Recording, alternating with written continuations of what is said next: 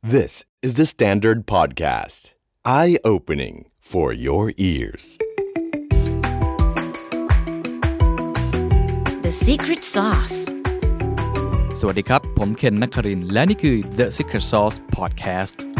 What's your secret? คุณผู้ฟังมีแอปพลิเคชันที่เป็นโซเชียลมีเดียกี่แอปครับ อยู่ในโทรศัพท์มือถือของคุณ ปัจจุบันนี้ต้องบอกว่าโลกของโซเชียลมีเดียตอนนี้มันมีเยอะมาก ๆ นะครับ เขาบอกว่ามันเป็นโลกของเรียกได้ว่าเป็น fragmented world คือไม่ได้มีแค่ Facebook YouTube หรือ Instagram หรือ Google อย่างเดียว แต่มีโลกอีกมากมาย มี Tinder มี Spotify มีโลกของ TikTok มีโลกของ Twitter แล้วก็โลกอีกต่างๆ อีกมากมาย อย่าง Clubhouse เองที่เพิ่งเกิดขึ้นนะครับ เพราะฉะนั้นวันนี้สิ่งที่ผมอยากจะชวนคุย ผมว่าเป็นเรื่องที่สำคัญแล้วก็น่าสนใจมากว่า emerging media หรือโซเชียลมีเดียใหม่ๆ เหล่านี้ ถ้าคุณเป็นแบรนด์ เป็นคนทำคอนเทนต์ เป็นเอเจนซี่ คุณจะใช้อย่างไรเพื่อให้ตอบกับพฤติกรรมผู้บริโภคที่เปลี่ยนแปลงไป ย้ำอีกครั้งว่าโซเชียลมีเดียแบบเดิมที่มีอยู่ที่เป็นเจ้าตลาดนั้น คุณก็ยังต้องใช้มันอยู่ และยังจำเป็นต้องสื่อสาร แต่โซเชียลมีเดียใหม่ๆ เหล่านี้ ถ้าคุณละเลยหรือมองข้ามไป คุณจะเสียโอกาสมากครับ อย่างที่หนึ่งครับผู้แข่งยังน้อยอยู่ครับ ถ้าคุณเข้าไปแล้วสามารถเป็น first mover ที่ทำตลาดได้ดี คุณอาจจะได้ รายได้ หรืออาจจะได้ผู้ใช้ติดตลาดได้เลยทันที อย่างที่สองครับโซเชียลมีเดียใหม่ๆ เหล่านี้มันไม่ใช่แค่ทางเลือก แต่มันอาจจะเป็นทางรอดในอนาคต ถ้าเกิดมันมีคนใช้มากขึ้นเรื่อยๆ แล้วคุณเป็นคนแรก ๆ ที่เข้าไปใช้ คุณอาจจะครองตลาดตรงนั้นได้เลย เพราะฉะนั้นวันนี้มีคนที่เป็นผู้เชี่ยวชาญตรงนี้มาพูดคุยกันถึง 2 คนน่าสนใจมากครับ ท่านแรกผมพูดคุยกับคุณเอมมี่ครับ ปัญชรีสิทธิเสนีนะครับ managing partner บริษัท Media Donuts Media Donuts เนี่ยคือคือตัวแทนขายสื่อโฆษณาของ emerging media ต่างๆ ไม่ว่าจะเป็น Twitter Tinder Spotify TikTok หรือแม้แต่สื่ออื่นที่คุณอาจจะใช้บ้างนะครับ อย่างเช่น LinkedIn อย่างนี้เป็นต้น เขาก็จะมาเล่าให้เราฟังครับว่าภาพรวมของ concept เป็นยังไง แต่เล่าแค่นี้มันไม่เห็นภาพครับ ถ้าทุกท่านฟังอยู่แล้วอยากจะลองใช้ดู case study มีมาฝากเหมือนกัน ผมพูดคุยกับคุณซันครับธีรพลอัมภัย ผู้จัดการอาวุโสฝ่ายการตลาดโซเชียลมีเดียของโรงพยาบาลบำรุงราษฎร์อินเตอร์เนชั่นแนลครับ เราจะเห็นเคสเลยว่าโรงพยาบาลบำรุงราษฎร์ภายในปีเดียวนะครับที่ผ่านมาเขาใช้ทวิตเตอร์เขาใช้ TikTok เขาใช้ Spotify ปีเดียวนะครับ เติบโตอย่างก้าวกระโดด เอาแค่ทวิตเตอร์นะครับเขาเติบโตถึง 500% จากหลักไม่กี่หมื่นไม่กี่พัน ตอนนี้คนตามมากกว่าแสนแล้วใน Twitter นะฮะ Spotify กับตัว TikTok เขาก็ใช้ได้อย่างน่าสนใจ น่าจะเป็นเคส e ตัดดี้ที่ดีนะครับ เพราะฉะนั้นมี 2 มุมเลยครับ ทั้งในเชิงของ concept กลยุทธ์ในการทำ emerging media ใหม่ๆ จาก Media Donuts แล้วก็เคส e ตัดดี้จากโรงพยาบาลบำรุงราษฎร์เดี๋ยวลองไปฟังกันนะครับ ขอบคุณคุณเอมี่จาก Media Donuts ที่ให้เกียรติกับรายการนะครับ ยินดีมากค่ะคุณเคน ผมได้ยินชื่อ Media Donuts มาระยะหนึ่งแล้วรู้สึกค่ะว่า ชื่อน่ากินดี แล้วก็เห็นน่ากินใช่ไหมคะเห็นวิธีการสื่อสารอะไรค่ะต่างๆนะครับ แล้วก็คิดว่าเป็นคนที่ช่วยดูแลแพลตฟอร์มมากมายที่ที่อยู่ในประเทศไทยด้วยค่ะก็เลยอยากให้เล่าก่อนนิดนึง ก่อนที่เราจะข้ามไปสู่ว่า emerging platform คืออะไร มันเป็นยังไงเราจะใช้ยังไงเนี่ย Media Donuts ทำอะไรบ้างครับค่ะอะอย่างที่คุณเคนว่านะคะน่ากินใช่ไหมคะโดนัททำไมต้องโดนัทนะคะน่ากินกินง่ายแล้วก็กลมนะคะ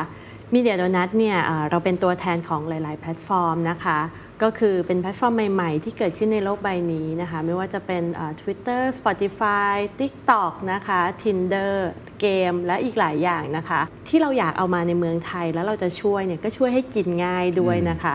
แล้วทำให้เกิดความกลมกล่อมในแคมเปญของแต่ละคนมากขึ้นนะคะ ก็เลยเป็นที่มาของ Media Donut ค่ะ ก็จะเหมือนจะเป็นตัวแทน เพราะฉะนั้นใช่เราจะค่ะเห็นภาพใช่ เหมือนค่ะ landscape หรือภูมิทัศน์รวมๆของแพลตฟอร์มว่ามันเป็นยังไง แล้วผมว่าตอนเนี้ยแพลตฟอร์มมันเยอะมาก แล้วคนเนี่ยจริงค่ะจากขนาดตัวผมเองที่เป็นสื่อนะที่ใกล้ชิดกับผู้บริโภคอะโอ้ก็ปวดหัวเหมือนกันฮะเพราะมันมีความแตกต่างกัน แต่ละแพลตฟอร์มก็มี พฤติกรรมผู้บริโภคที่ใช้ไม่เหมือนกัน จุดมุ่งหมายของเขาก็ไม่เหมือนกันแบรนด์เอเจนซี่ก็ต้องพยายามทำความเข้าใจ วันนี้จะเป็นโอกาสอันดีที่เรามาลองทำความเข้าใจแต่ละแพลตฟอร์มกันดู แต่ทีนี้ผมถามนิดนึงว่า ถ้าเกิดเราอยากทำความเข้าใจภาพรวมของพฤติกรรมผู้บริโภคว่าโอเค เราเห็นแล้วว่าเขาโหลดหลายแอปอ่าใช่มากขึ้นค่ะมันมีความแตกต่างยังไงในแต่ละแพลตฟอร์มไหมครับหรือว่าเราควรจะทำความเข้าใจกับเขาอย่างไรครับทุกแพลตฟอร์มเนี่ยค่ะก็มีความมีลักษณะที่ไม่เหมือนกันนะคะผู้บริโภคคนเดียวกันค่ะ อืมอยู่หลายหลายที่ทำตัวไม่เหมือนกันค่ะอืมคนคนเดียวกันคนคนเดียวเพราะกัเขาอยู่คนละแพลตฟอร์มค่ะจะพฤติกรรมไม่เหมือนกัน เปรียบเทียบง่ายๆนะคะ ถ้าเปรียบเทียบกับเรา เวลาเราคุยกับเพื่อนฮะเราพูดภาษาหนึ่งใช่ไหมคะ เรากลับบ้านเราก็พูดอีกภาษาหนึ่งกับคุณพ่อคุณแม่ เรามาที่ทำงานเราก็พูดอีกแบบหนึ่งใช่ป่ะคะเหมือนกันค่ะ เราอยู่ใน Facebook ซึ่งซึ่งมี environment เป็นค่อนข้างที่จะปิดใช่ไหมคะอืมเราก็เราก็พูดพูดอะไรได้อย่างหนึ่ง แต่พอเราอยู่ Spotify เราเกิดมูดอกหักขึ้นมานะคะ คือเราทำตัวไม่เหมือนกันนะคะ เราต้องเข้าใจว่าแบบอ๋อเพราะฉะนั้นถ้าเราจะเลือกสื่อใหม่มาสักอันอะเราอยากที่จะจำอินหรือกระโดดเข้าไปคุยกับผู้บริโภคที่โมเมนต์ไหนของเขานะคะอืมอืมอืมงั้นต้องเข้าใจตรงนี้ก่อน ต้องเข้าใจผู้บริโภคก่อนว่าเขาไปในที่นั้นๆ เพราะว่าเขาอยากทำอะไรในที่นั้นอ่าโอเค มองเป็นไลฟ์สไตล์มองเป็นความสนใจ ใช่ค่ะ แต่ยังไงก็ดีครับ ผมว่า budget คนก็จำกัดค่ะก็ต้องเลือกแพลตฟอร์มระดับหนึ่งถูกไหมค่ะซึ่งผมเชื่อว่าส่วนใหญ่แบรนด์ก็ก็คงจะต้องเลือกสื่อดั้งเดิม อะหนึ่งสื่อโซเชียลมีเดียที่มีอิทธิพลสูงหนึ่งค่ะสื่อ emerging platform อันนี้พูดตาม fact ก็คงจะต้องดูทั้งหมด บางแบรนด์อาจจะสนใจ emerging platform ก็อาจจะมีบ้าง แต่ทีนี้ผมอาจจะลองอยากให้อธิบายให้เห็นภาพนิดนึงว่า แม้ว่าเขาจะดูตามความสนใจ แต่ค่ะถ้าเขาต้องเจาะจงๆค่ะกลุ่มคนระดับหนึ่งว่าอะจะเป็นคนเมือง จะเป็นคนสูงอายุ จะเป็นเด็ก Gen Z หรืออะไรอย่างเงี้ยมันก็ต้องมีวิธีการในการเลือกแพลตฟอร์มอยู่ดีถูกไหมครับวิธีการเลือกแต่ละอันเนี่ยควรจะเลือกยังไงครับเลือกตาม message หรือจุดประสงค์ที่อยากจะส่งมากกว่าค่ะถ้าเกิดว่าเรารู้สึกว่าแคมเปญของเราอะที่ทำบนสื่อหลาย ๆ อย่างที่เราได้ได้ทุ่มเงินไปแล้วอะรู้สึกว่ายังดังไม่พออะอยากดังพูดง่าย ๆ อยากให้คนพูดถึงครับพูดถึงแบรนด์ของเรานะคะให้เลือก Twitter แต่ถ้าเราบอกว่าเอ้ยเราอยากทำ branding แบบภาพใหญ่ แต่ว่าอยากให้คนซึมไปอย่างช้าๆนะคะ อาจจะแนะนำ Spotify playlist นะคะ ให้คนรู้สึกว่าซึมซับด้วยเสียงเพลง ได้ mood and tone ของแบรนด์นะคะ หรือว่าถ้าเราอยากบ่งบอก message สั้นๆ กระชับ แล้วก่อให้เกิด call to action อย่างรวดเร็ว ก็อาจจะแนะนำให้ไปทาง TikTok นะคะ คือมันต้องดูว่าแคมเปญเราเวลาไปเล่นที่แพลตฟอร์มอื่น ๆ แล้ว แล้วมันขาดอะไร เราอยากจะเอาอะไร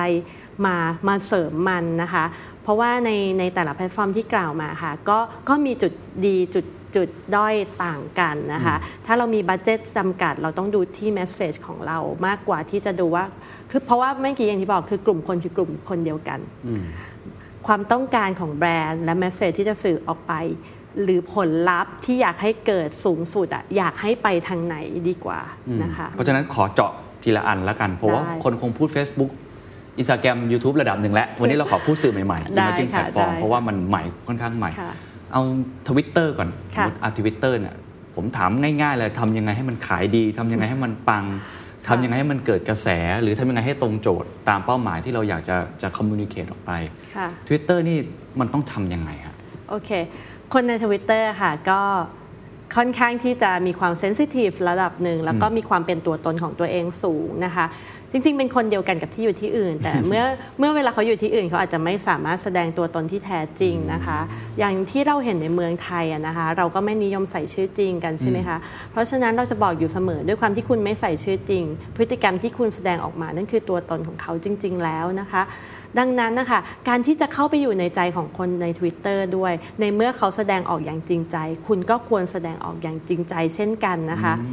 การทำตลาดที่ดีบน Twitter คืออย่างอื่นอย่างแรกเลย เราต้องจริงใจก่อน จริงใจก่อนจริงใจก่อนค่ะ จริงใจกับพวกเขา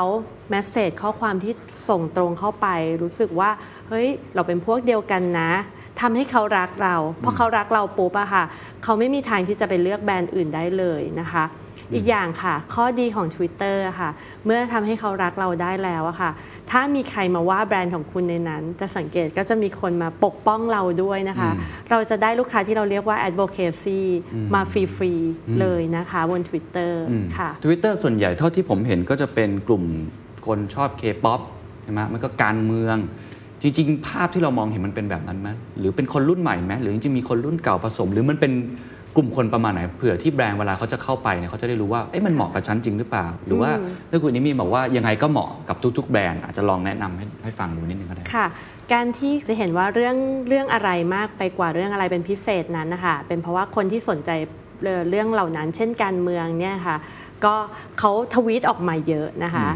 หรือ K-POP ก็คือเนื่องจากกลุ่ม K-POP เราอาจจะต้องต้องเชียร์ เชียร์ด้อมของเราให้เยอะๆ ใช่ไหมคะ เราก็เลยต้องทวีตออกมาให้เยครัอะบๆเพื่อเป็นกำลังใจให้ศิลปินนะคะ แต่ก็มีคนอีกหลายคนนะคะที่อ่านอย่างเดียวนะคะ เพราะฉะนั้นโปรไฟล์เวลามันออกมาแล้วเนี่ยมันไม่ใช่ว่ามีแค่คนที่ทวีตออกมานั้นที่เป็นผู้ใช้ Twitter คนที่อ่านเนี่ยยังมีอยู่ตามข่าวสารอืมส่วนใหญ่จะตามข่าวสารนะคะ เพราะว่า Twitter เป็นที่ที่ข่าวสารมาเร็วที่สุดใช่ไหมคะ หรือไม่ก็หาอินสปิเรชันหรือหาคนช่วยเหลืออะไรในบางอย่าง อย่างเช่นเอ่อสมมติวันนี้เราหาหาเสื้อผ้า หาเสื้อผ้าสีนี้ตัวนี้ไซส์นี้หาไม่เจอเขาก็จะทวีตออกไปเลยนะคะว่า หาได้ที่ไหนก็จะมีคนมาตอบเขา ดังนั้นคนที่จะมาใช้ Twitter Profile คือจะหลากหลายมาก ๆ นะคะไม่ ไม่ได้มีแค่ไม่ได้มีแค่ interest ที่เป็น K-POP หรือว่าการเมืองเท่านั้น เพียงแค่เหล่านั้นก็คือโดโดนทวีตออกมาเยอะเท่านั้นเองค่ะครับดังนั้นแบรนด์เนี่ยสามารถเข้ามาในรูปแบบหลากหลายได้เลยนะคะ ไม่ว่าจะเป็นแบรนด์รถยนต์ประกัน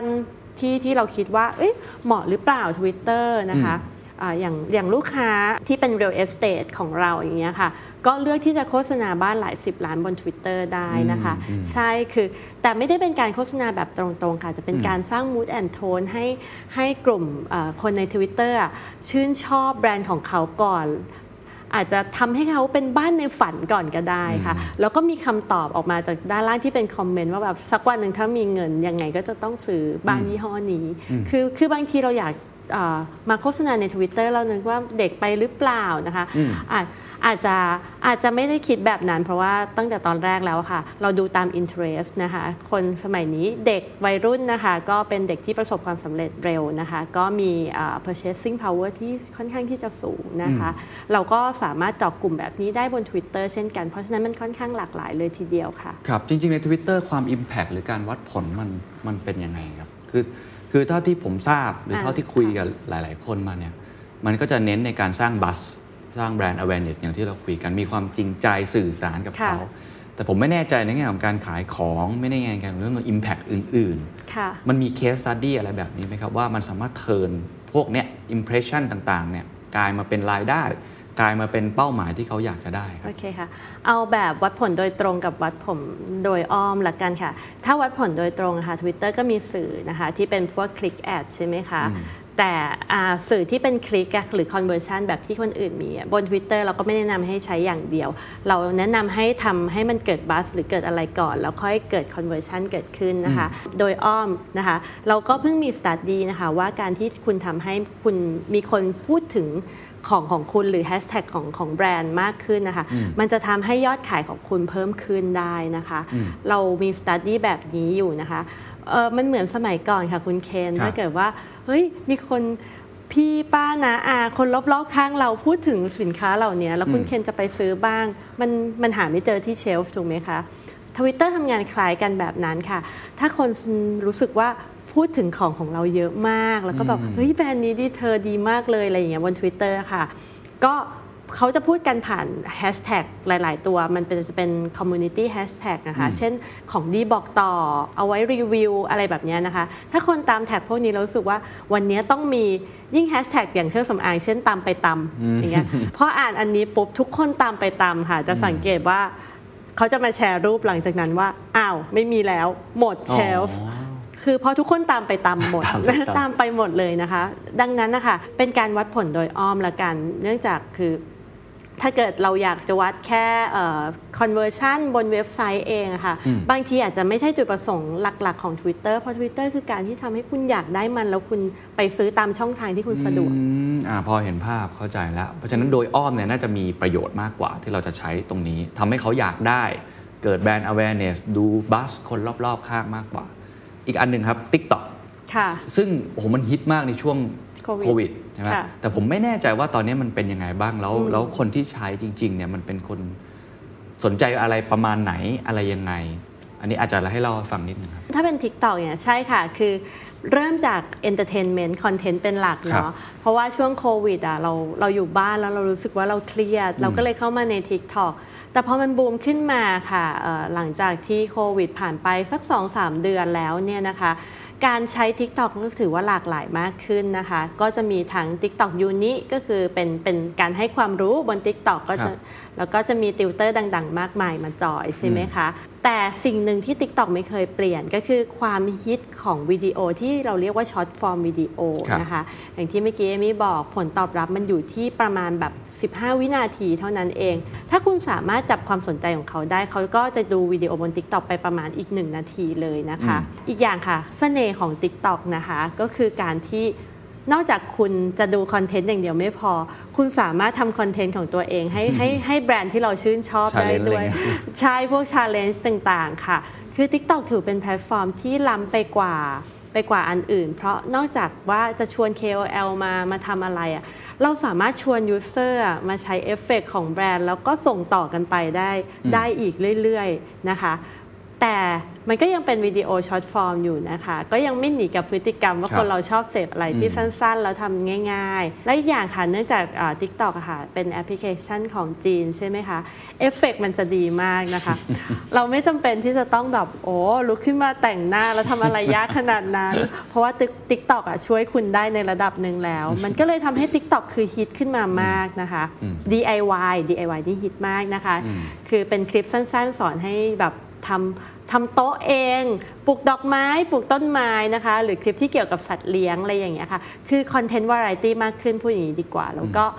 คนที่เข้ามาบน TikTok ก็เริ่มหลากหลายมากขึ้นนะคะ ส่วนใหญ่ก็จะมีตั้งแต่แบบวัยรุ่นนะคะ จนถึงที่แก่มากๆ ก็คือเคยเห็นเกินร้อยก็มีนะคะอืมค่ะ คุณยายก็คุณทวดก็ยังฮะยังเล่น TikTok ได้นะคะ เพราะว่ามันใช้ง่าย ใครๆก็ครับเป็น content creator ได้ค่ะส่วนใหญ่คนที่ใช้ TikTok นี่เป็นกลุ่มไหนครับ เหมือนกับ Twitter อะไรเห็นอะส่วนใหญ่ก็วัยรุ่นจะเยอะหน่อยคนอ่านข่าวค่ะใช่ไหมครับกลุ่มนี้จะเป็นกลุ่มไหนเพราะว่าเวลาผมเข้าไปเนี่ยแล้วไถๆดูเอาว่ากันตามตรงส่วนใหญ่ก็จะมีเต้นเยอะมาก แล้วก็คลิปตลกเอ่อจะคือยังไงมันก็ต้องค่ะเป็น base entertainment สิ่งที่เขาเด่นที่สุดอ่าโอเคเขาสร้าง University อะไรขึ้นมาก็ตามทีแหละ แต่อันนี้ยังไงก็เด่นสุด อันนี้อยากทราบความเห็นว่าตอนเนี้ยกลุ่มที่ใช้หลักๆ จุดประสงค์ของเขาที่เขามาใช้รวมทั้งถ้าถามในแง่ของแบรนด์ หรือเนี่ยเอเจนซี่เองที่อยากจะเข้าไปเนี่ยมันมันควรจะเป็นประเภทไหนอะไรยังไง หรือว่าใช้ยังไงครับ โอเคค่ะ กลุ่มหลักเลยก็คือต้องเป็น entertainment เขามาหามองหาอืมความ entertainment หรือผ่อนคลายแน่นอนอยู่แล้วนะคะ บน TikTok ค่ะ ส่วนใหญ่เป็น hobbyอ๋อนะเช่นคลิปสัตว์เลี้ยงอ๋ออย่างที่เมื่อกี้บอกคลิปทำกับข้าวปลูกต้นไม้นะคะก็ก็จะเป็นอารมณ์ที่ทำให้เราเหมือนว่า มีใช้เวลาว่างให้เกิดประโยชน์อย่างนี้ดีกว่าค่ะอืมอืมอืมอะเพราะว่านอกจากผ่อนคลายด้วยตัวคอนเทนต์แล้วเขาก็จะรู้สึกว่าเอ๊ะเราทำอะไรได้อีกนะ ที่สามารถเป็นฮ็อบบี้ของเราได้อะไรอย่างเงี้ยค่ะ ก็ TikTok ก็จะเน้นอะไรพวกนี้นะคะ เพราะว่าเราไม่ค่อยมีเวลา เราก็ดูคลิปได้แค่หนึ่งนาที เราก็เลือกได้เลยว่า โอเค การปลูกต้นไม้แบบนี้เหมาะกับเราไหมนะคะ หรือเราเลี้ยงหมาตัวนั้นดีไหมนะนะคะ ก็จะเป็นเรื่องผ่อนคลาย hobby ใช่แต่มันค่ะแอดดิกจริงนะ TikTok นี่คือไถไปแป๊บเดียวนี่มันแบบติดเลย เรื่อยๆเลยค่ะใช่ใช่ค่อนข้างที่ค่อนข้างที่จะ addict เพราะคนเราเสพติดกับการผ่อนคลาย ไม่ใช่เสพติด TikTok อ่าโอเคเสพติดการผ่อนคลายเข้าใจแล้วใช่ค่ะแล้วแบรนด์แบบไหน ที่จะเข้าไปอยู่ในโลก TikTok หรือจริงๆทุกแบรนด์ก็เข้าไปได้ หรือเขาต้องมอง essence เรื่องการผ่อนคลาย หรือ entertainment เป็นหลักถูกไหมอ่าถ้าจะให้ดีก็เป็นการผ่อนคลาย ถ้าคุณอยากให้ความรู้ความรู้นั้นต้องช่วยผ่อนคลายเขาในอะไรบางอย่างอ่าเช่นธนาคารอย่างเงี้ยค่ะ คนมองดูว่า เอ้ย ธนาคารเราจะ entertain ธนาคารคงไม่ลุกมาเต้นถูกไหมคะ แต่เขาก็จะสอนเป็นทำเป็นคลิปเหมือน ช่วยเก็บเงินสั้นๆ หรือเปรียบเทียบว่าเล่นหวย คุณเสียเงินเท่านี้ ถ้าคุณฝากธนาคารได้เท่านี้ ดูแบบอะไรที่เข้าถึงง่าย แล้วอาจจะมีกิมมิคของความตลกไปนิดนึงอะไรอย่างเงี้ยค่ะคือมันทำให้เขาผ่อนคลายในด้านของการเงินถูกไหมคะ แล้วในขณะเดียวกันก็คือ message มันคือมันตลกด้วยอะไรแบบนี้ก็เลย คิดว่าถ้ารับถ้าแบรนด์จะเข้าไปค่ะจะเป็นแบรนด์อะไรก็ได้อืมแต่ mood and tone ของ message ก็น่าจะเป็นในเชิงที่ทำให้เขาผ่อนคลายในรูปแบบของผู้บริโภคของคุณดีกว่าโอเคเห็นภาพชัดครับ ก็คือถ้าเป็น Twitter เนี่ยเราจะใช้ลักษณะความจริงใจ ในการสร้าง buzz ชวนค่ะคุยอะไรต่างๆค่ะก็ว่ากันไปค่ะถ้าของ TikTok เนี่ยเราเน้น a s c e n t ในด้านความผ่อนคลาย ซึ่งจริงทุกแบรนด์ทำได้แหละถูกไหมค่ะค่ะเข้าไปเพื่อทำให้เขาเหมือนกับได้เสพติดความผ่อนคลายในมุมของคุณเองใช่อะอันนี้ 2 แพลตฟอร์มแล้วอะน่าสนุกฮะมาถึงอีกแพลตฟอร์มหนึ่งซึ่งผมเชื่อเรื่องนี้มากเหมือนกันคือ Audio อะค่ะ Audio มันมามาก เพราะว่าเนี่ยคนค่ะรู้สึก multitasking เยอะมากขับใช่รถออกกำลังกาย แต่งหน้า ซึ่งผมเชื่อว่าคุณผู้ฟังหลายท่านก็ฟังผ่าน Spotify อยู่ที่เราคุยกันอยู่ใช่มันเป็นยังไงครับแพลตฟอร์มนี้ในเรื่องของ Audio มันน่าสนใจยังไงกลุ่มคนฟังเป็นใครอะไรแบบไหนค่ะนอกจากว่าเราต้องการ multitasking เราก็เลยชอบฟัง audio แล้วอะค่ะ Spotify ก็มีมีข้อแตกต่างจากเอ่อแพลตฟอร์มการฟังเพลงอื่น ๆ พอครับสมควรนะคะอะลองสังเกตว่าถ้าเกิดเราไม่รู้นะคะ ว่าตอนเนี้ยเพลงอะไรฮิต หรือว่าเราไม่รู้ว่าเราควรจะฟังนักร้องคนไหนดีอะไรอย่างเงี้ยเราก็จะเข้าไปใน Spotify แล้วเราก็หา playlist ที่ที่เรารู้สึกว่าเข้ากันกับช่วงเวลาหรือ moment นั้นๆ มากกว่านะคะ ถ้าเราเข้าแพลตฟอร์มอื่นๆ เราอาจจะ search ไปเลยว่าเอ่อสมมุติว่าเอาสมมติ Three Man Downเอาสมมติฮะวัยรุ่น Three Man Down เลยเหรออ้าวเราอาจจะอยากฟังเพลงของ Three Man Down เราก็ search Three Man Down ใช่ไหมคะแต่ว่าบน Spotify ค่ะ คนส่วนใหญ่ก็เข้าไป search ว่าเศร้า หรือวันก่อนค่ะที่มีพายุใช่ไหมคะ เอ็มก็ search ว่า raining อ่าคือเรารู้สึกมันว่าตาม mood เราอยากฟังเพลงอะไรตามมูดของวันเนี้ยอย่างทุกวันอาทิตย์เราก็เปิดแบบ easy Sunday morning นะคะ หรือตอนกลางคืน เราก็อาจจะเปิดเพลงแจ๊สหรือไม่เราก็ก่อนนอน เราครัก็บจะเปิดมูดของการ sleeping นะคะอ่าผมก็เป็นครับคือตอนเช้าก็คอมมิวอะไรเงี้ยเวลาได้เวลาใช่ไหมนั่งอยู่คะบนรถอะไรอย่างเงี้ยเพราะบางทีเราไม่ได้รู้หรอกว่าเราอะคือมนุษย์จริง ๆ แล้วเราไม่รู้หรอกว่าเราอยากฟังเพลงอะไร แต่เรารู้มูดของเราในในลักษณะแบเพบราะเพลงมันคือ mood ใช่ไหมตาม mood ของเรา ใช่ค่ะเออถ้าเราอกหักแล้วเราอยากเชียร์อัพใน Spotify ก็มี หรือถ้าเราอยากอกหักแล้วอยากหุกอักอกหักอีก ก็มีมูด broken heart ให้คุณฟังครับนะคะเออ mood love yourself ตอนนี้ดีมากนะคะ คือมันจะมีอะไรแบบนี้อยู่บน Spotify ดังดังนั้นนะคะคนเข้ามา Spotify อะค่ะเป็นอารมณ์ที่เขาอยากได้อะไรที่เพลงหรืออะไรที่แมทช์กับมูดของเขาจริง ๆ เพราะฉะนั้นพอมันแมทช์กันเขาก็จะรู้สึกว่า ผ่อนคลายลง เวลาแบรนด์มีแมสเซจหรืออะไรเข้าไปในช่วงที่เขาผ่อนคลายอะค่ะเขาจะรู้สึกเปิดรับมันแล้วก็ถ้าเกิดข้อความของคุณไม่อยู่ดีๆ แบบแทรกขึ้นมา ซึ่ง Spotify ออ audio ad เนี่ยไม่ได้ทำแบบนี้อยู่แล้วครับเขาจะแมทช์โฆษณากับ mood and tone ของของเพลงที่คนกำลังจะฟังด้วยนะคะอ๋ออ่ายกตัวอย่างเช่นนะคะ ถ้าคุณเปิดเพลงอ่ากำลังจะนอน Spotify เขาจะรู้ว่าเขาควรเสิร์ฟแอด หลังจากนั้นแค่ 2 นาที หลังจากนั้นเขาควรจะหยุด เพราะว่าเดี๋ยวเขาจะนอนแล้วอ๋อโอ้ละคืเอียดมากเป็นเครื่องมือที่ค่อนข้างที่จะฉลาดนะคะ แบรนด์ที่ใช้ Spotify ของเราอะนะคะ ก็มีอย่างแบรนด์อสังหาอย่างเงี้ยค่ะ คือเขารู้สึกว่าอยากเจาะกลุ่มวัยรุ่นมากขึ้นในปีนี้ เพราะเขารู้สึกว่าบ้านของเขาเนี่ยก่อนหน้านี้อาจจะราคาสูงเกินไป ปีนี้อยากให้ดูวัยรุ่นลงอะนะคะเขาก็มาเลือกทำ Spotify playlist และเลือกเพลงให้มันดูเด็กลงนะคะ ในการทำเอ่อ Spotify ก็มันจะเป็นในรูปแบบของแบบนั้นค่ะ เป็น mood เป็นเป็น playlist mood เป็นเพลงเป็น playlist นะคะ แล้วอีกอย่าง audio อะค่ะ ที่มันกลับมามีความสำคัญอีกอะค่ะ เราพูดเสมอแล้วว่าคุณดู video ad คุณดู banner ad คุณดูอะไรวันหนึ่งคุณเห็นอะไรเยอะไปหมดเลยอะถูกครับคุณจำได้ไหมคะ มันเยอะมากบางทีอาจจะจำไม่ได้เนาะใช่ค่ะ แต่เสียงค่ะอืมวันๆคุณได้ยินอะไร เยอะโฆษณาที่เป็นเสียง หรือโฆษณาที่เป็นเสียงที่เราเรียกว่า 3D audio ครับเสียงเคี้ยวไก่กรอบอ๋อเสียงเสียงเหยียบคันเร่งรถ มันอาจจะไม่ได้เยอะมาก มันไม่ได้เยอะมาก เพราะฉะนั้นเวลาคุณได้ยินอะไรเข้าไปตอนเนี้ยคุณจะยังจำมันได้อืมคนเราจำจำเสียงได้ได้ได้ดีพอๆกับจำภาพ แต่ในเมื่อทุกวันนี้เราเห็นภาพเยอะมากแล้ว เราไปเพิ่มที่ตรงเสียงอ่ามันก็เหมือนคู่แข่งเยอะใช่ไหมแต่อันนี้คู่แข่งยังน้อยอยู่ใช่ค่ะนี่ผมถามนิดนึงครับในแง่ Spotify เพราะมันค่อนข้างใหม่ค่ะ เวลาแบรนด์จะเข้าไปเนี่ยมันมีมันมีท่าไหนบ้าง เมื่อกี้เราได้ยินอะมี playlist playlist หรือการทำเป็นเหมือนกับ 3D audio เอออะไรอย่างเงี้ยลองลองเล่าให้ฟังนิดนึงนะครับค่ะเราทำอะไรได้บ้างครับ ค่ะ การโฆษณา audio ในยุคใหม่อะมันไม่เหมือนยุคก่อนที่เป็นเป็นเรดิโอเนาะพอมันเป็น radio- เมื่อก่อนเวลาโฆษณาในเรดิโอ คุณก็จะอธิบายอะไรให้จบแล้วแบบ คือมันสั้นมากในในแค่ไม่ครับกี่วินาทีเหมือนห้ามดื่มกันวันละสองขวดอย่างเงี้ยคือคุณพูดเร็วมากจนแบบฟังไม่ทันใช่ไหมคะ แต่เดี๋ยวนี้ค่ะใน Spotify เรามีรูปแบบการโฆษณาที่เรียกว่า 3D audio ค่ะ คุณไม่จำเป็นต้องพูดอะไรมากนะคะ แค่เป็นเสียงอะไรบางอย่าง ที่เมื่อกี้ไม่ยกตัวอย่างว่ามันเป็นเสียงเคี้ยวไก่กรอบมากๆ หรือเป็นน้ำที่ซ่ามากครับๆคือทำให้คนแบบรู้สึกเหมือนโดนสะกดจิตเองว่าเนี่ยแต่ตอนเนี้ยเราต้องการสิ่งนี้หรือเปล่านะคะ หรือแม้กระทั่งถ้าเกิดว่าเราอยากให้แบรนด์ของเรามีลักษณะผ่อนคลายมากขึ้น เรามาแค่เสียงน้ำหยดไม่กี่หยดอะไรอย่างเงี้ยมันมันทำให้คนเรารู้สึกว่า เอ้ย ฉันต้องการคือไปไปตอกย้ำว่า inner ของแต่ละคนว่า เอ้ย จริง ๆ ตอนนี้เราต้องการสิ่งนี้อยู่อืมถ้าคุณได้ยินเสียงใครเคี้ยวอะไรเยอะ ๆ คุณก็ต้องหิวอืมมันไม่ได้เป็น message ตรงๆนะคะเข้าใจครับแต่มันเป็นเหมือนเสียงที่ทำให้จิตใต้สำนึกของเรารู้สึกว่าเราอยากได้ครับสิ่งนั้นรัค่ะบคือมันเหมือนกับอาจจะ เรียกได้ว่าเป็นอีกยุคหนึ่งของการทำ audio audio ad อะไรแบบนี้ใช่ค่ะเป็นลักษณะ 3D มากกว่าใช่ค่ะซึ่งลักษณะการทำแบบ 3D แบบเนี้ยครับสล็อตมันจะไปอยู่ตรงไหนของเวลาคนเขาฟังนะครับค่ะมันจะอยู่ระหว่างเพลงผมเข้าใจถูกไหมใช่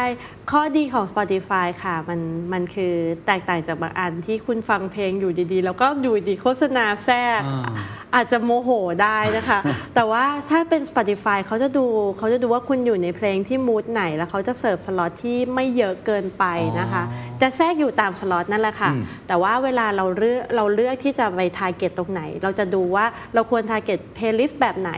ถ้าเกิดเป็น playlist รถยนต์เหยียบคันเร่ง เราจะไม่เลือกไปเสิร์ฟใน playlist ที่กำลังจะนอนอย่างแน่นอนนะคะ ส่วนใหญ่ก็จะเป็น mood อย่างคุณเคนเมื่อกี้ค่ะ commuteหรือว่าเพลงฮิตหรือเพลงแดนซ์นะคะ หรือว่าถ้าเกิดว่าอะอันนี้หิวข้าวมันอาจจะเป็นตอน playlist ที่พนักงานชอบเปิดเวลาทำงาน working อะไรอย่างเงี้ยช่วงกลางวันนะคะ แล้วถ้าคุณมาเสิร์ฟแบบโฆษณาไก่กรอบขึ้นมา เราก็ต้องวันนั้นเราคงต้องสั่งละค่ะอะโอเคเข้าใจแล้วคือ เพราะมันตาม mood ใช่มันก็เลยเลือก ad ตาม mood ของคุณเหมือนกันใช่ค่ะอ่าโอเค แบรนด์แบบไหนที่ ที่เหมาะครับหรือว่าเวลาจะเข้ามาใน Spotify เนี่ยลองลองแนะนำได้ไหมครับ เมื่อกี้เราเห็นแล้วว่า ถ้าเป็นโลกของ Twitter ต้องจริงใจใช่ไหมอะ TikTok จะต้องคุณต้องมีมูดผ่อนคลาย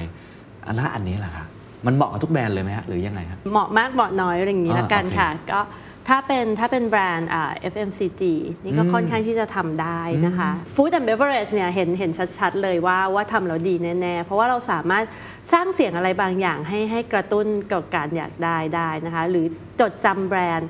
สมัยเด็กๆ เวลามีรถไอติมผ่านบ้าน คุณคุณเคนจำเสียงรถไอติมนั้นได้ไหมคะอ่าจำได้ครับอืมจำได้จนถึงทุกวันนี้ถูกไหมใช่คะใช่เพราะฉะนั้นค่ะของของกินบน Spotify เนี่ยถ้าเรามีมูทโทนหรือว่ามีมีอะไรเสียงอะไรบางอย่างที่ทำให้เขาจำแบรนด์เราได้อะค่ะก็ก็จะเหมาะมากนะคะ หรือว่าอย่างเมื่อกี้รถยนต์อย่างเงี้ยค่ะ รู้สึกอย่างลูกค้ารถมินิอย่างเงี้ยเป็นเสียงเร่งเครื่อง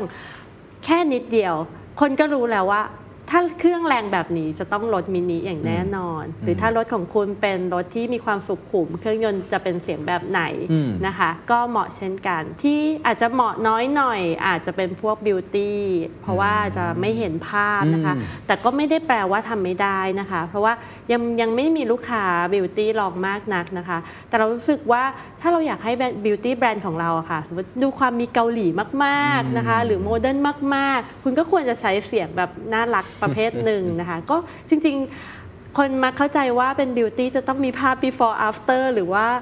เอ่อเป็น visual มากกว่า แต่ว่ากำลังจะบอกว่าสินค้าแบบไหนนะคะ ก็ทำ 3D audio ได้นะคะอ่าผมว่ามันมีท่าอีกมากมายให้เราแล้วแต่ความครีเอทีฟของเราที่จะไปเล่น ใช่อะอันนี้ 3 แพลตฟอร์ม แล้วมีแพลตฟอร์มอื่นที่อยากจะพูดถึงไหมครับ อย่างเช่น Tinder เอง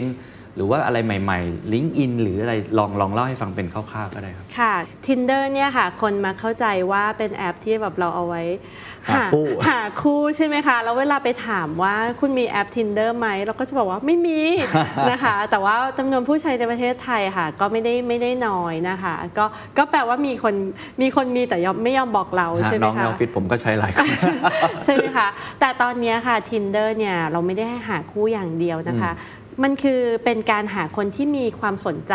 เดียวกันมากกว่า เพราะว่าตอนเนี้ยใน Tinder นอกจากเราจะอัพรูปแล้วอะค่ะเราก็จะเขาจะให้ใส่ว่าเรามีไลฟ์สไตล์แบบไหนนะคะ ตอนเนี้ยใน Tinder อะเราก็มีแคมเปญที่โคกับอ่าค่ายเกมนะคะ ก็คือหาเพื่อนไปเล่นเกม เล่นเกม e-sport เนี่ยค่ะ คือถ้าถ้าเกิดเรารู้สึกว่าเราไม่อยากเราพอแล้วกับคนในเกมมีแต่คนเดิมๆ เราก็มาหาเพื่อนใน tinder ไปเล่นเกมอืมด้วย หรือว่าตอนเนี้ยค่ะที่ฮิตๆอย่างถ้าคุณเกถ้าคุณเคนไม่รู้ว่าเราจะแบบไปเล่นบอร์ดกับใครอย่างเงี้ย เราก็ไปหาใน tinder เพราะว่าเขามี interest เดียวกันนะคะ คือหาเพื่อนไปทำกิจกรรมกิบางจอกรรย่างมที่เราชชื่นชอบ เพราะว่าเพื่อนเราอาจจะไม่ได้ชอบเหมือนเรา เราก็ไปหาเพื่อนใหม่ ๆ ที่ไปเล่นกับเราด้วยดีกว่านะคะ ไม่ได้แปลว่าเราจะต้องหาแฟนหรือนัดเดทอย่างเดียวแล้วนะคะ ตอนนี้ใน tinder ครับนะคะ แล้วแบรนด์จะเข้าไปยังไงครับ Tinder ค่ะ ส่วนใหญ่คนก็จะเข้าใจว่า โอ๊ย Tinder ต้องเป็นสินค้าแบบนั้นแน่เลยอะไรอย่างเงี้ยค่ะ แต่ก็บอกได้เลยว่าถ้าเป็นสินค้าประเภทนั้น Tinder ก็ไม่ได้รับโฆษณานะคะอ๋ออืมคือเอมี่มองว่าถ้าแบรนด์ของคุณรู้สึกว่าเออเป็นออกเชิงไลฟ์สไตล์นะคะ หรือจะอินิเชตให้เขาแบบ เปิดรับกับเพื่อนใหม่ ๆ จริงๆแล้วเครื่องสำอางอย่างนี้ว่ายังเหมาะนะคะ เพราะว่าการที่เราแบบอยากไปมีเพื่อนใหม่ เราก็ต้องอยากทำตัวเองให้มันดูดีหรือน่ารักก่อนใช่ไหมคะ ก็อาจจะเข้าไปใน Tinder ได้ แต่ลูกค้าเราอย่างค่ายมือถืออย่างเงี้ยค่ะเอ่อเบอร์มงคลใช้เบอร์นี้แล้วไม่นกปัดขวาสิ อะไรอย่างเงี้ย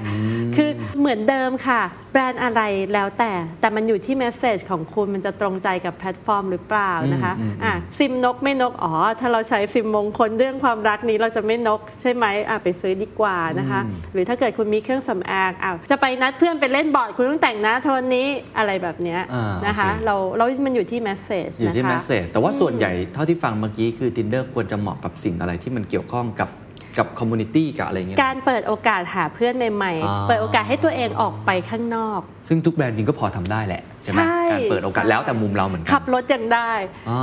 ใช่ไหมถูกคะถูกถูกคือคือจริง ๆ มันอยู่ที่ message มากกว่าครับนะคะครับน่าสนใจค่ะมีแพลตฟอร์มอื่น ๆ ที่อยากจะแนะนำอีกไหมฮะอาจจะพูดโดยรวมเป็นในลักษณะของ gaming ดีกว่านะคะจริง ๆ gaming อะเราเห็นมา2อสปีแล้วล่ะว่าทุกคนแบบเล่นมันมามากๆเล่นเกมาแรงมมากแต่พอพูดถึงเกมเมอร์ทุกคนก็แบบโอ้ e-sport Dota 2 League of Legends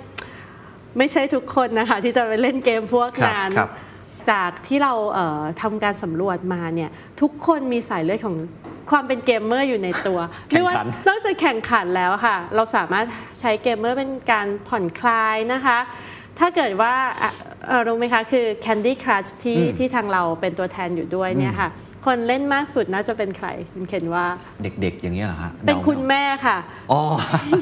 ใช่ผ่อนคลายผ่อนผ่อนคลายเออก็คือคุณแม่เนี่ยเอ่อส่วนใหญ่รู้ด้วยนะคะว่า ชอบเล่นตอนที่ไปรอรับลูกที่โรงเรียนอ๋อโอเคใช่ไหมคะอ่าๆอะไรแบบนี้คืออันนั้นก็คือเป็นในลักษณะของ gaming เหมือนกัน คือมันไม่ใช่แค่ e-sport อย่างเดีมันไม่แต่มันมีเกมแบบที่มันเป็นมินิเกมเล็ก ๆ เกมที่มันเป็นพัซใช่เซิล casual game อ่า casual game อ๋อนะคะเขาเรียก casual game ค่ะ เราไม่ต้องเป็น hardcore gamer เราก็เล่นเกมได้ และทุกคนเชื่อว่าในทุกมือถือของทุกคนมีแอปพลิเคชันเกมอยู่อ่าผมก็มีฮะใช่ค่ะเวลาเล่นแก้แก้เครียดหรือว่าบางทีใช่เล่นแบบเบื่อๆอะไรเงี้ยทุกคนมีนะคะ เพราะฉะนั้นไม่ใช่แปลว่าโอ้เราอยากที่จะขายสินค้าที่แบบเจาะกลุ่มเกมเมอร์ แล้วคนนั้นต้องเล่นเกม hardcore e-sport นะคะอ่าคือทุกคนมีเกมมีเกมในมือถือครับทุกคนเล่นเกม แต่ว่าเล่นในลักษณะต่างๆกันนะคะอืม gaming ก็เลยมาแรงนะคะ แล้วยิ่งตั้งแต่ช่วงโควิดนะคะ ก็เห็นได้ว่าเกมขายดีเนาะ Nintendo Switch เอ่ยขาดตลาด PS5 PS5 เอ่ยนะคะ คนหลายคนชอบเล่นเกมนะคะ ก็ก็อยากให้ไม่ไม่ควรมองควรข้ามมองข้ามไม่ควรมองข้ามแล้วแล้วเขาจะกมมอร์เข้าไปในทำโฆษณาหรือทำ marketing ในเกม casual game อย่างนี้ยังไงอะอยากให้ดูว่าเขาเป็นในลักษณะของ personality นะคะว่าว่าแบบเฮ้ยคนเราอะค่ะ วันหนึ่งเขาเขามีเขาเล่นเกมก็จริง แต่วันๆเขาไม่ได้เล่นแค่เกม หรืออยากให้แบรนด์มองว่าถ้าเราเป็น beauty brand สมมุติ ปกติ beauty brand จะไม่ค่อย target กลุ่มเกมเมอร์นอกจากอ่าผลิตภัณฑ์ผู้ชายอืมนะคะ แต่ไม่ได้แปลว่า ผู้หญิงที่เป็นคุณแม่ไม่เล่นเกมอืมถูกไหมคะคืออยากให้แบรนด์แบรนด์มองกลับกันว่า เอ๊ะเราเราลืมเขาไปหรือเปล่านะคะ เพราะว่า moment อื่น ๆ ในชีวิตของเขาของคุณแม่คนเนี้ย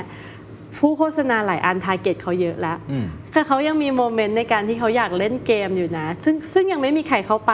ถ้าคุณเข้าไปแล้วไปเอาใจเขาในในเวลาที่เขาเล่นเกมของคุณแม่คนนี้ได้ เขาก็จะรักแบรนด์เราซื้อซื้อแบรนด์ของคุณ เข้าใจแล้วก็ต้องเข้าใจก่อนว่ากลุ่มคนที่เล่นส่วนใหญ่เป็นใคร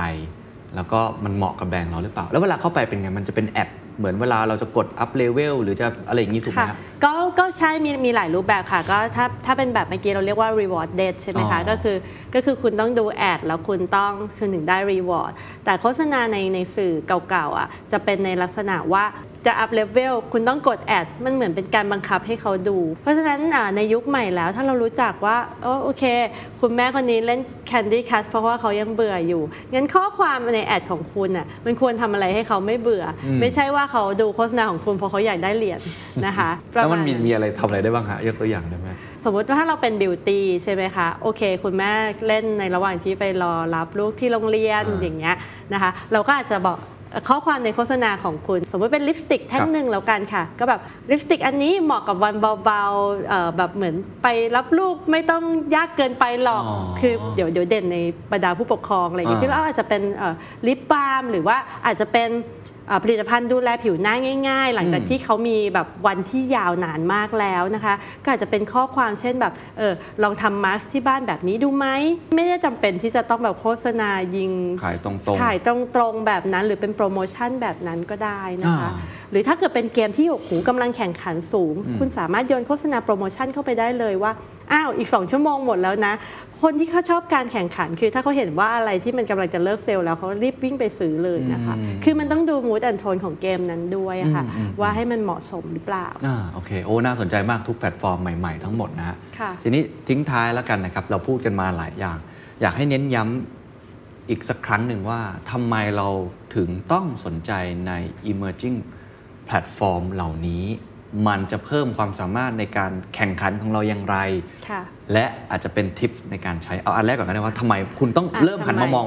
ทำแพลไมตฟอร์มต้องใหม่หัๆแบบนี้มองบ้างออืมค่ะที่กล่าวมาทั้งหมดทั้งมวลอะผู้บริโภคอะเปลี่ยนไปแพลตฟอร์มใหม่ ๆ ถึงเกิดขึ้น เพื่อตอบรับผู้บริโภคนะคะแปลว่าแพลตฟอร์มเก่าๆอาจจะไม่ตอบแล้วถูกไหมคะ หรือ มันอาจจะต้องเพิ่มขึ้นในการที่เวลาเราจะเลือกใช้สื่อ เราจะต้องหยิบแพลตฟอร์มใหม่ๆ เหล่านี้มาเพิ่มขึ้น ไม่งั้นคุณจะไปไม่ครบนะคะ แล้วมันจะทำให้คุณขาดอะไรหรือขาดกลุ่มคนบางกลุ่ม ที่คุณอยากจะสื่อสารเนี่ยเขาอาจจะไม่ได้รับข้อมูลเหล่านั้นนะคะ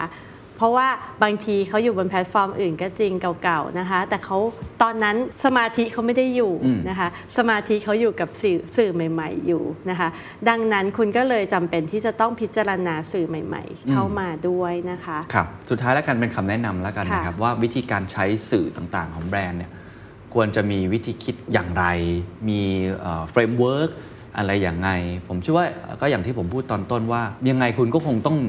มีวิธีการใช้ที่เหมาะสมใช่ไหมฮะเลือกยังไงให้มันแม่นยำที่สุด ใช้สื่อเก่าด้วยโซเชียลมีเดียเก่าด้วยโซเชียลมีเดียใหม่ด้วยอ่าก็คงต้องทำยังไงให้มันกลม แล้วก็ปรับตัวไปตลอด mix กันเวลา ใช่ อาจจะให้แนะนำนิดนึง ผมว่าวันนี้เป็นประโยชน์มาก เพราะว่าผมก็ได้ความรู้ใหม่อย่าง Tinder อย่างตัว Spotify ที่มันมีค่ะรูปแบบแอดใหม่ๆ มากเหลือเกินเนี่ยตอนเนี้ยกลับมามองตัวเองเนี่ยเราเริ่มยังไงดีวิธีคิดควรจะเป็นยังไง ที่จะทำให้มันเกิดประสิทธิภาพทั้งหมดโอเคที่เกิดขึ้น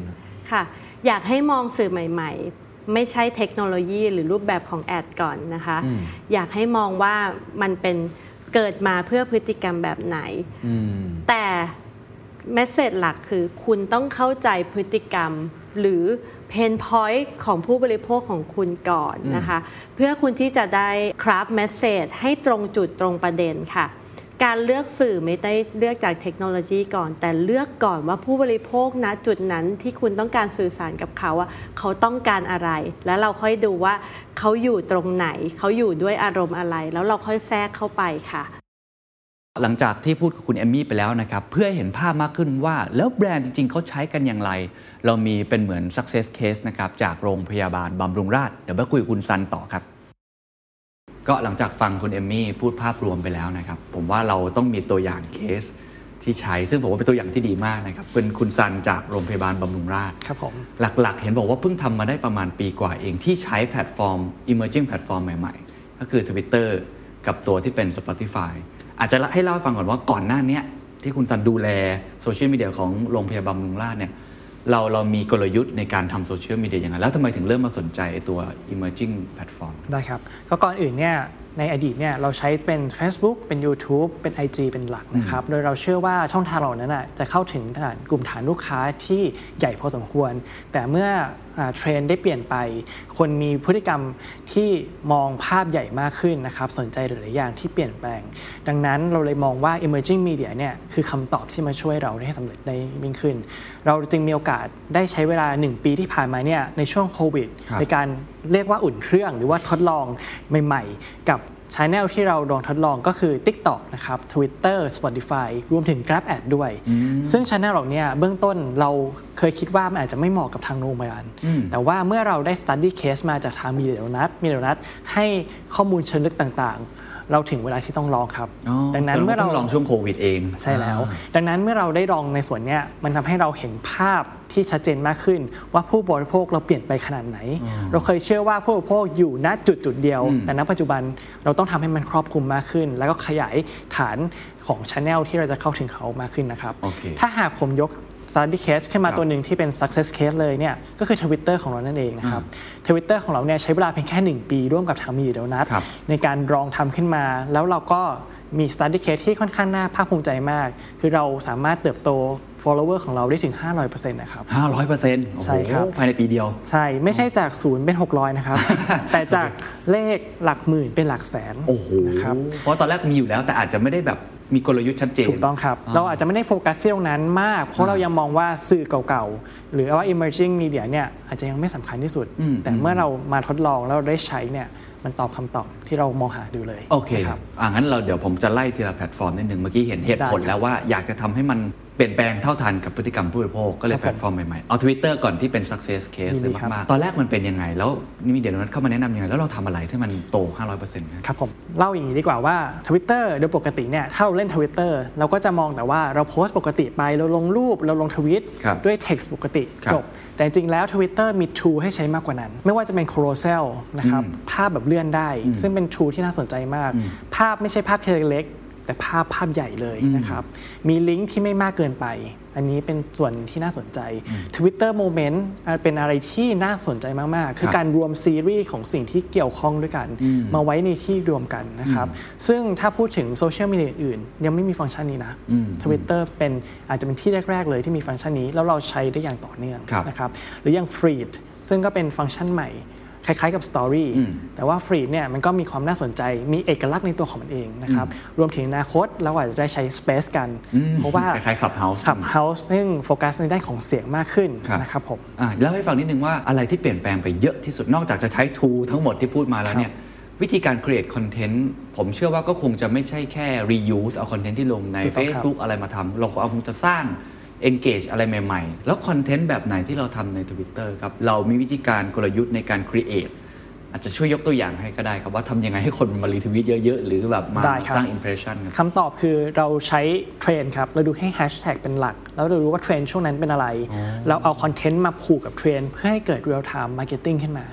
อันนั้นแหละครับที่จะทำให้เกิด engagement ที่พุ่งขึ้นสูงขึ้นอย่างชัดเจนรวมถึงในด้านของ follower ด้วยนะครับจริงๆคอนเทนต์มันมีเยอะมากเลยเนาะของตัวโรงพยาบาลใช่ครับเองเนี่ยวิธีการเลือกมาลงแต่ละแพลตฟอร์มอย่างทวิตเตอร์อย่างเงี้ยเราเราเลือกยังไงคอนเซปต์ในการเลือก จริง ๆ แล้วเรามีคอนเซปต์หลักในการที่เรานำมาประยุกต์ใช้กับ emerging media เนี่ย เขาเรียกว่า core competency ของโรงพยาบาลเลยก็คือ AIC นะครับย่อมาจาก agility innovation แล้วก็ caring นะครับ A เนี่ยมาจาก agility agility เพราะว่าโลกเปลี่ยนแปลงไปเร็ว ดังนั้นเราต้องพร้อมที่จะปรับตัวตลอดเวลา อย่างเช่นสื่อใน Twitter หรือ TikTok เนี่ยถ้าเราทำในรูปแบบเดิมๆเนี่ยคำตอบที่ได้ก็จะเหมือนเดิมถูกไหมครับ แต่เมื่อเราปรับเปลี่ยนตัวให้เข้ากับแต่ละรูปแบบของสื่อและผู้บริโภค ดังนั้นคำตอบที่มันออกมา มันจะได้ประสิทธิภาพมากขึ้นนะครับ อย่าง agility เนี่ยสิ่งที่เราลองทำไปเนี่ย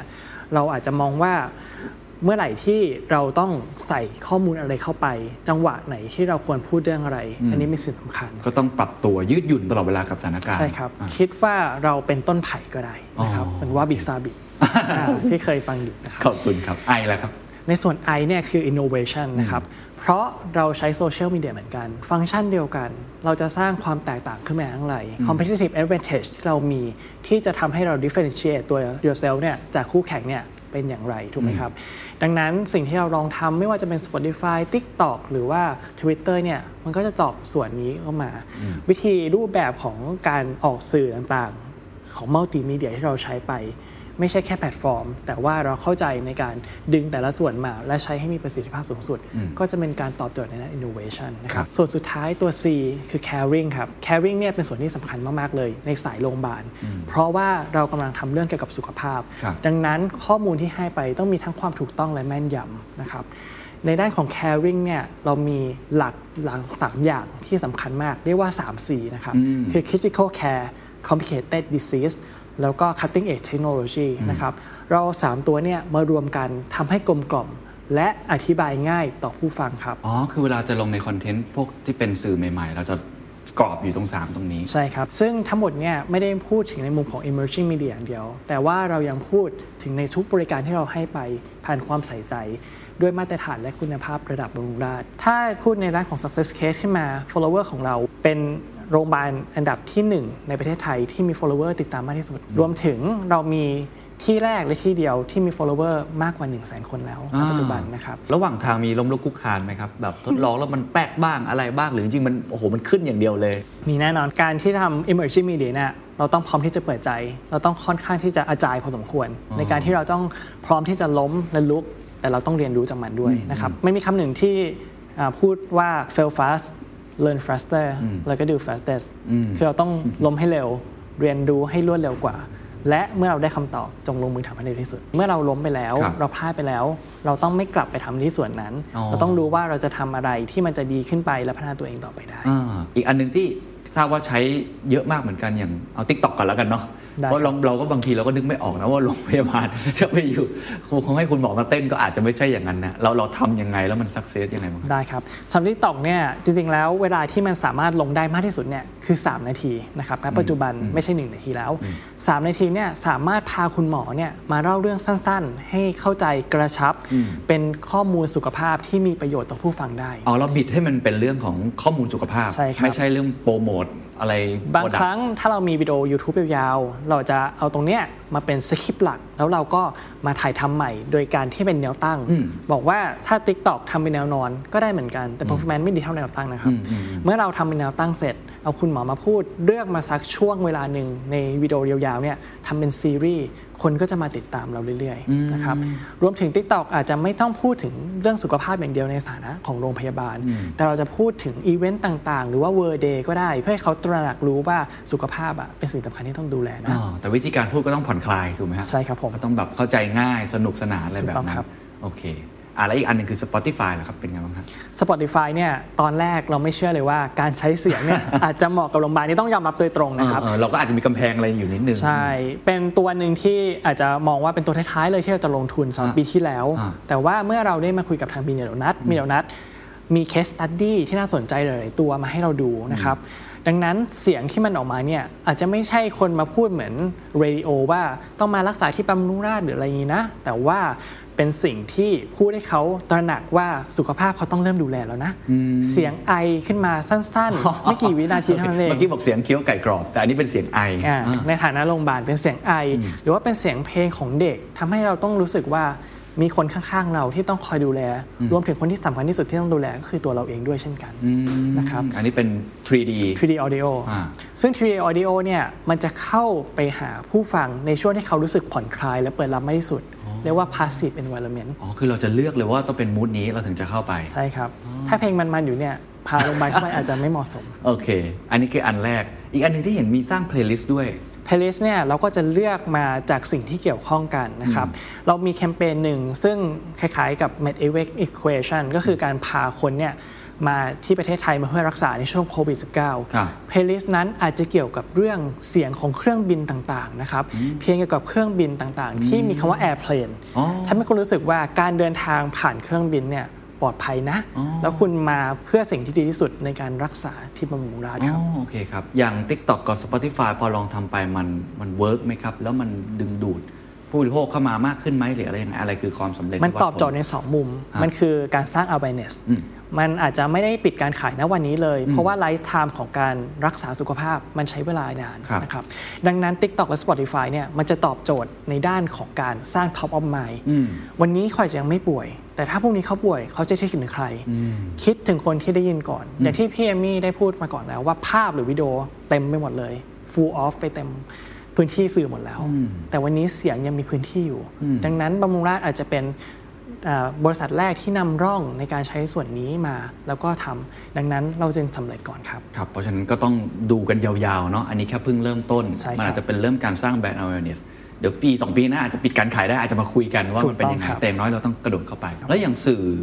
โซเชียลมีเดียอื่น ๆ ที่เราเคยใช้อยู่เอาใช้สื่อหลักแล้วกันเนาะอย่างได้ที่ครับที่คนใช้เยอะเนี่ยเราวางแผน balance กับมันยังไงครับตอนนี้ถ้ามองอยู่ 2 มุมเนี่ยเราต้องมองว่าสื่อหลักเนี่ยอาจจะเหมือนคนทำประตู แต่ emerging media เป็นคนช่วยทำประตูอ๋อถ้าเมื่อไหร่ที่เราหยุด emerging media ไป ถามว่าสื่อหลักจะได้ประสิทธิภาพเท่าเดิมไหม อาจจะเท่าเดิมหรือลดลงไม่มีทางเพิ่มขึ้นได้อ๋อการที่เราเพิ่ม emerging media เนี่ยเหมือนการเพิ่มอาวุธให้เรา เพิ่มคนที่มีความสามารถมาช่วยส่งเสริมสื่อหลักของเรา การแบ่งงบเนี่ยครับเรามองว่า emerging media เนี่ยเราอาจจะเป็นการทดลองก่อน งบสักก้อนหนึ่งที่ไม่ได้เยอะมากเท่าสื่อหลัก แต่สื่อหลักก็ต้องดูว่าถ้ามันไม่เวิร์ก เราจะลดงบไปให้ emerging media ได้อย่างไรได้บ้าง มันคือการวางแผนตลอดทุกเส้นทางอืมโอ้ชอบการเปรียบเทียบมากครับ ว่ามีแต่คนยิงประตูไม่ได้ครับต้องมีคนส่งให้ยิงด้วยครับซึ่งตอนนี้ตัว emerging platform emerging media ใหม่ๆเนี่ยมันไม่ใช่แค่ทางเลือกอย่างเดียว แต่มันคือทางรอดแห่งอนาคตด้วย อยากจะทิ้งท้ายอะไรสักเล็กน้อยไหมครับ คุณซันก็ทิ้งท้ายไปให้หมดแล้วนะคะ แต่ว่าย้ำอีกทีค่ะ ใช่ค่ะ มันมันไม่ใช่ทางเลือก เพราะผู้บริโภคเปลี่ยนไปแล้วนะคะ ถ้าคุณยังไม่เปลี่ยน คุณอาจจะไม่ได้รอดถึงวันพรุ่งนี้ก็ได้ครับ วันนี้ขอบคุณทั้งสองท่านมากนะครับขอบคุณค่ะครับ สวัสดีค่ะ And that's the secret sauce. ถ้าคุณชื่นชอบ The Secret Sauce episode นี้นะครับ ก็ฝากแชร์ให้กับเพื่อนๆ คุณต่อด้วยนะครับ และคุณยังสามารถติดตาม The Secret Sauce ได้ใน Spotify, SoundCloud, Apple Podcast, Podbean, YouTube และ Podcast Player ที่คุณใช้อยู่นะครับ และอย่าลืมติดตาม Facebook Fanpage The Secret Sauce เข้ามาติชมเข้ามาพูดคุยกับผมได้เลยนะครับ